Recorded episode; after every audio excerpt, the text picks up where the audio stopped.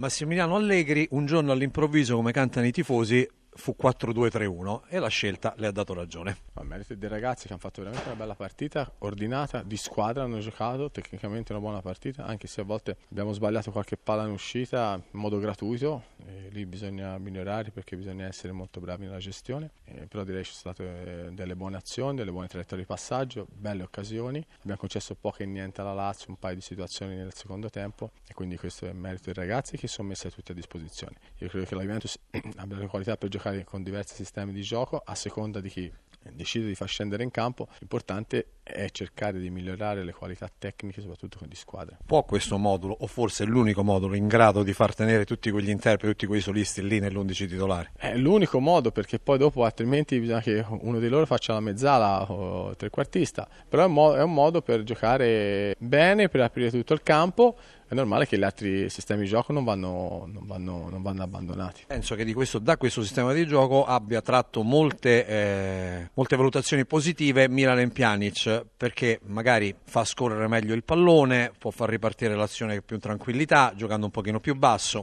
Eh no, ha fatto una buona partita, lui che dirà vicino di Bala, hanno fatto, fatto veramente tutti una bella partita. Credo che ragazzi, eh, ragazzi c'è da fare complimenti per quello che hanno fatto, è stata una bella vittoria, una bella risposta e poi il calcio eh, non c'è mai un, un, sistema di gioco o un metodo per non prendere gol o fare gol. Oggi abbiamo una formazione in campo molto offensiva e paradossalmente abbiamo rischiato poco e niente. Il sogno dei tifosi della Juve è vedere questa squadra così anche in Champions, magari un pochino più complicato. È vero, però è anche vero che se vogliamo andare avanti in Champions bisogna fare un saltino di qualità su, sotto, questo, sotto questo aspetto. Simone Inzaghi, che cos'è che la sorpresa, ha sorpreso la sua squadra, lo schieramento inedito di, eh, di, Massimiliano Allegri, oppure insomma la Lazio si è fatta sorprendere dalle giocate e quindi poi è diventato tutto più difficile? Eh beh, sai, dopo un quarto d'ora sotto di due gol, per noi si è, messa, si è messa molto in salita questa partita. Poi, come ho detto, mi prendo il secondo tempo, la reazione della squadra è voluta rimanere in partita, ci abbiamo provato, forse con un pochettino più di qualità nell'ultimo passaggio magari avremmo potuto anche riaprire la partita, però insomma già qui è difficilissimo. Eh, non so da quanto tempo che non perda un punto la, la Juve in casa, in più gli, gli dai due gol di vantaggio e per noi si è messa quasi impossibile. Però c'è questo trend della Lazio che contro le grandi, diciamo così, non riesce a